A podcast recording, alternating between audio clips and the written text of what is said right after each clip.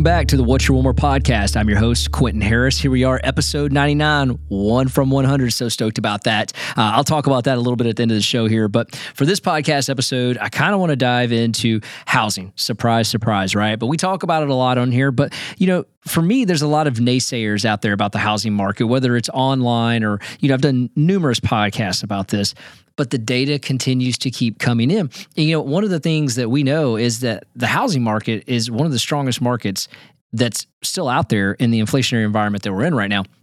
And I think that the data that just came in from July, so yesterday on September 26, we've got multiple indexes that came in for the month of July. The FHFA, which is the Federal Housing Finance Agency index, came in, which measures, you know, uh, the the the pricing of all homes that are being financed, um, and it, as far as appreciation route, it shows the appreciation of the homes, so the price points of the homes that are being financed, and that's that's a real critical component here. And then the second index that we have that comes through on there is going to be the Case-Shiller index, and that's uh, that's brought to you by the S&P. So it's considered the gold standard, if you may, of measuring home appreciations uh, during the month of July. And I think what's interesting about that is it had been down a little bit uh, previously. I think those three last consecutive months have been uh, kind of a negative number, very small, less than you know you know 1% but this month it was up and i think that what's interesting is that the Case-Shiller index it actually measures all transactions. So you get financed and you get cash transactions in there. And one of the things that we had been measuring over the last three months was that cash is king, right? So with cash being king, there was this notion, there was this thought that the index should be lower because with cash you can negotiate a better deal with someone than maybe a person that's trying to finance property.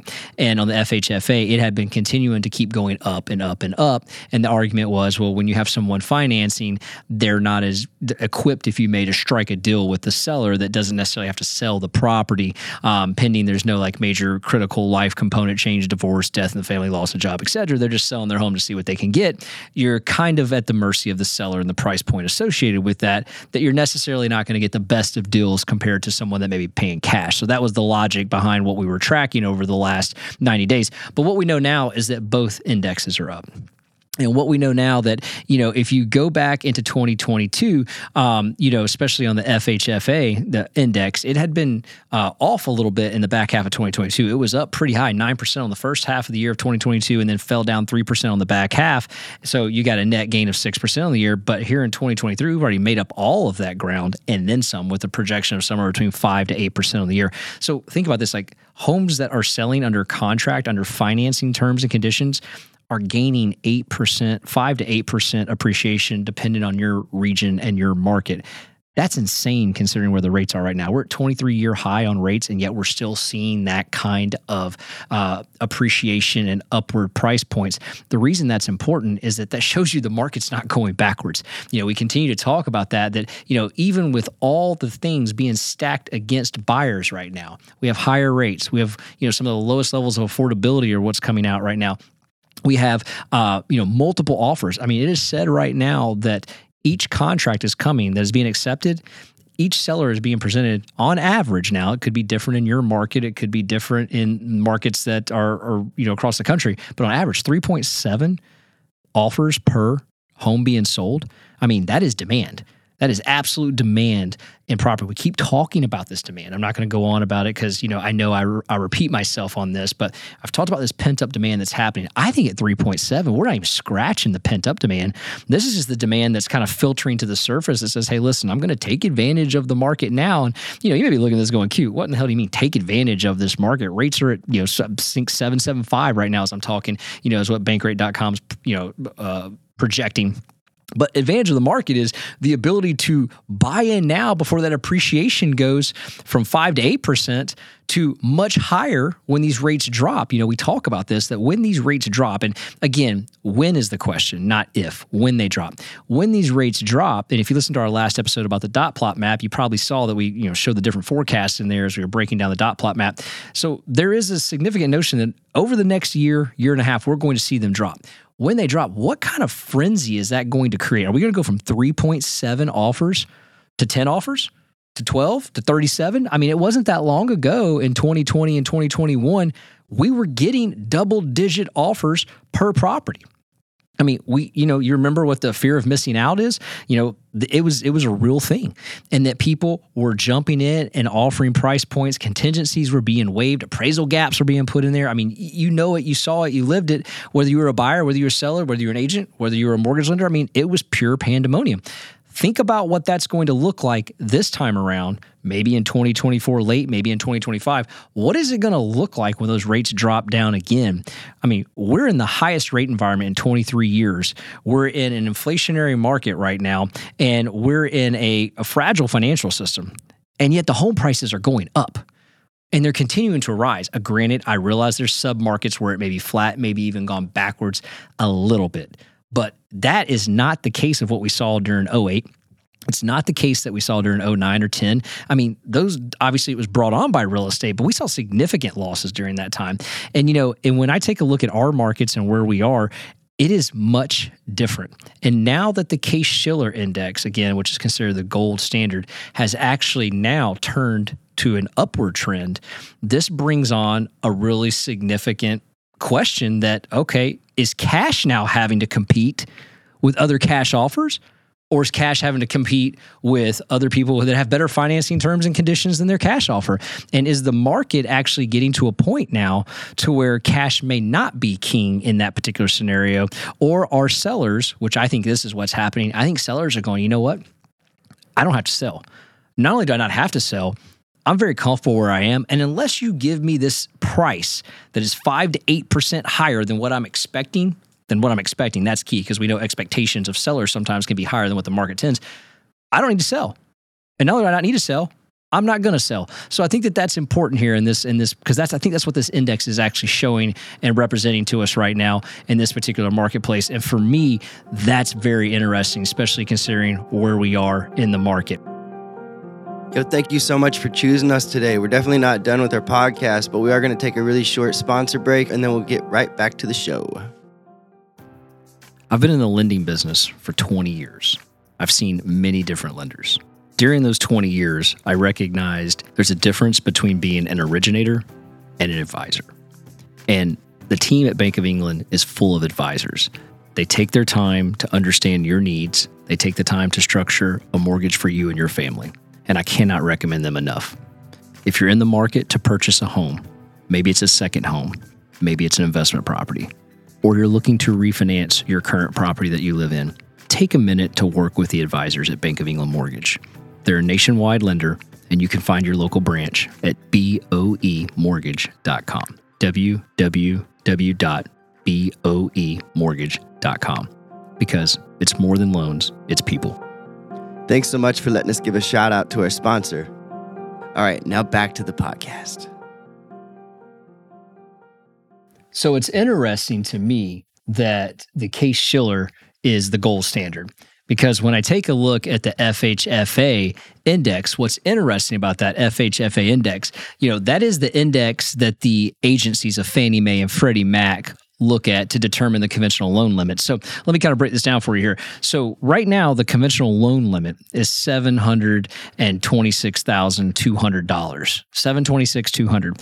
When I first got in this business years ago, I mean that number was two fifty-six and some change, and of course that was twenty-two years ago. But it eventually got up to $417,000. It stayed at that number for almost 10 years before it moved. Why? Well, because this index, this FHFA index, did not show an appreciation rate that garnered the agencies to move that conforming loan limit up.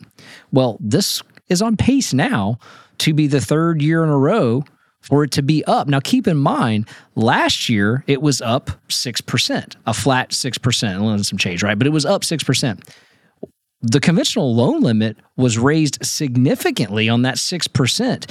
If we are on track to be between 5 and 8%, this conventional loan limit could be well over $750,000, $775,000 going into 2024. And it's all based and it's all predicated on this index. And that is why I think this index is extremely important to follow and extremely important to look at. And that announcement will be coming in the month of November. And that's because when we get these indexes, they're always two months rolling. So when we get the when we get the announcement, it will, you know, right now we're getting in September. That's July's data. So when we get September's data, which will be in November, that's when they make the announcement of the increase in the FHFA loan limits for conventional Fannie and Freddie. And then HUD follows. Now those numbers are different from HUD, obviously, because those are per county basis and they're based on AMI much different things than, um, well, not much different, but the actual loan limit is different than the loan limit for conventional. But it all starts with this FHFA. And I do think it's interesting we refer to the case-shiller as the gold standard and i think it's the gold standard because it's s&p and you know it's got a lot of credentials and it measures cash and it measures things fhfa don't. But don't sleep on the fhfa index because that determines your loan limits and that determines what the conventional market is going to adopt as new loan limits moving forward. And again just based on historical you know context last year, Case Shiller was up, excuse me, um, FHFA was up 6%. Um, you know, started high at nine, fell off 3% in the second half. So the year ended at 6% appreciation. And we got a significant jump. We got over a 70,000, I think it's like an eight, almost 80,000 jump to conventional loan limit the next year. What happens again if we're at 5 to 8% on this one? That's going to be really interesting because, again, we could be very close to that 800,000 mark if if we stay on the pace of what we're doing right now and if history continues to show and repeat itself as it's done over the course of the last two years i think we could be seeing a much higher conventional loan limit again this year. And that's why these two indexes are so important to watch. So as we recap the show here Case Shiller, it involves the cash transactions, and that's what we've been tracking over the last 90 days. And to see that number go up now in a positive manner, not a negative, is representing is cash king, or do we have sellers that are holding their grounds, or do we have sellers that just don't need to sell right now because, quite frankly, they're locked in to that lock in effect we've been talking about for so long on here. And then also on the FHFA side of things, that measures finance transactions, and we're starting to see all of those numbers go up and we're starting to see 5 to 8% you know forecasted for the remainder of the next 2 months. And again if we get that number what does that mean for the conventional loan limits? It could mean increases in that to help offset some of the higher home prices so the affordable financing can be done on that. So as we turn the page here next episode's a big one guys. It's our 100th episode um, if you like what you're hearing, share this podcast. Five star review it on Google, Amazon, uh, Spotify. Leave some comments. We love it when you guys get it. Matter of fact, some of the ones you guys have been leaving is going to lead to our next couple episodes, 101 and 102. Uh, some of the comments you're you're leaving for us on there, it's great feedback, and we're definitely getting ready to dive into that stuff. Um, but again, check us out on our YouTube channel. There'll be some graphs on there at What's Your One More with the number one, and our socials at What's Your One More uh, with the number one. And as we go into the 100th episode, man, it's a special one. We got a chance to sit down with Mr. Maurice Hennessy himself, and he is an eighth generation uh, Hennessy, and he's the last one. And what's special about this is uh, Charlie and I went and did a mobile podcast with him. And, uh, you know, when you think about the brand that Moet Hennessy combined to make, uh, it encumbers a ton of stuff 27 different brands, matter of fact, as we find out. Uh, whether you drink any of that or you drink it all, the appreciation of an icon sitting in front of you, uh, whose family date back to the 1800s in making, you know, one of the oldest liquors and one of the oldest spirits known to man is pretty darn cool when you think about it. And he shares some really great stories. And he had one heck of a personality. And uh, he cracked us up throughout the show. And he was kind enough to uh, not only educate us about you know the cognac and the Hennessy brand, but also bring some very very rare Hennessy to the show and uh, walk us through the journey of what that was and what it took to make that and how many years went into that particular spirit. And uh, we were joined by Mark Nicolosi, who is the uh, SVP of North America for the Moet Hennessy private brand, and then we had uh, we had uh, Rhonda on the show as well, who was so kind to grace us with her presence. Super enthusiastic about the brand, super enthusiastic about uh, the Moet Hennessy private collection, and you know she was there representing the Moet Hennessy private client division of London and Paris as well as North America. It was just a really special moment, and uh, it's something I can't describe. I can't wait for you guys to hear it. Um, but till the next episode guys. Uh, check it out. Episode 100 is pretty amazing at What's Your One More. I got one more shot, I'm gonna make it. One more chance, I'm gonna take it. I meant it when I said it, now it's time for me to do it. I got one life to live, so I put my all into it, yeah.